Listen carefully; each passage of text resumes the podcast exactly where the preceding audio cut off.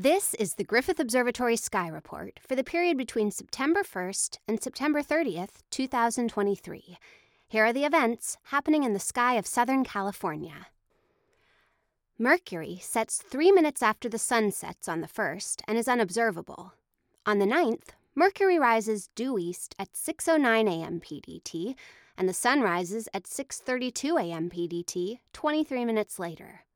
On the 30th, Mercury rises at 5:37 a.m. PDT, and the sun rises at 6:47 a.m. PDT, 1 hour 10 minutes later.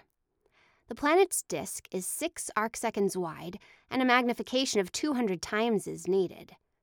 Do not observe any planet when it comes close to the sun, for the danger to the eyes is great. Venus rises north of east at 4:33 a.m. PDT on the 1st. The sun rises at 6:27 a.m. PDT, 1 hour and 54 minutes later, and so Venus is observable. On the 30th, Venus rises in the east at 3:23 a.m. PDT, and the sun rises at 6:47 a.m. PDT, 3 hours and 24 minutes later.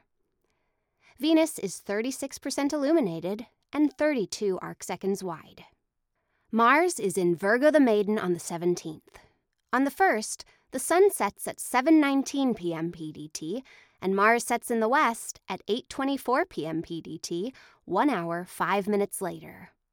The planet's disk is only 3.8 arcseconds wide and so is too small to be seen in most telescopes.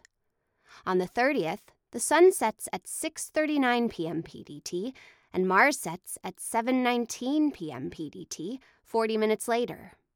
The disk of Mars will remain small until a few months before January 2025, the time of the planet's next opposition. Jupiter is in Aries the Ram.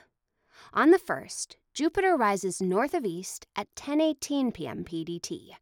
On the 30th, Jupiter rises at 8:20 p.m. PDT, and the planet is 48 arcseconds wide. A magnification of 50 times will show the red spot, and the four bright Galilean moons may be seen moving back and forth, roughly in a line centered on Jupiter.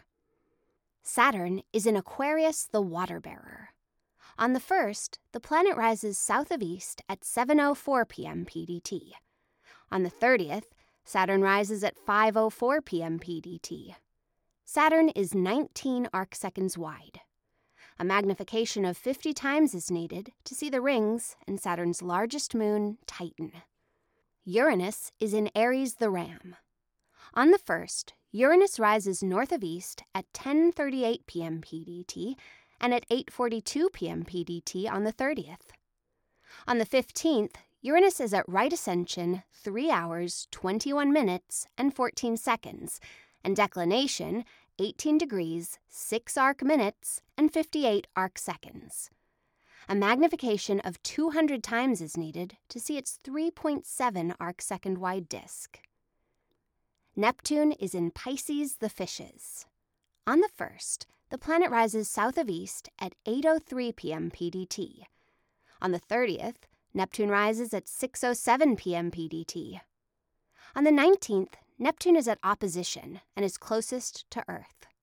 On the 15th, Neptune is at right ascension 23 hours, 47 minutes, and 34 seconds, and declination negative 2 degrees, 44 arc minutes, and 12 arc seconds. A magnification of 200 times is needed to see its 2.3 arc second wide disk. Last quarter occurs on the 6th, new moon on the 14th, first quarter on the 22nd, and full moon on the 29th. Autumn begins and summer ends when the sun reaches the autumnal equinox on the 22nd at 11:50 p.m. PDT. At this moment, the sun crosses the celestial equator from north to south on its journey along the ecliptic. The sun rises at 6:41 a.m. PDT and sets at 6:50 p.m. PDT. The day is 12 hours, 9 minutes long. The days will continue to grow shorter and the nights get longer until the sun reaches the winter solstice on December 21st. A lunar X event happens on Thursday the 21st at 8:40 p.m. PDT. Lunar X is the raised rim of a few craters that are illuminated by the sun. It appears as a white X shaped feature on the dark half of the first quarter moon, just west of the terminator, the line between the illuminated and the dark portions of the moon. Lunar X will be visible for a few hours. Binoculars or a small telescope will be needed to see it.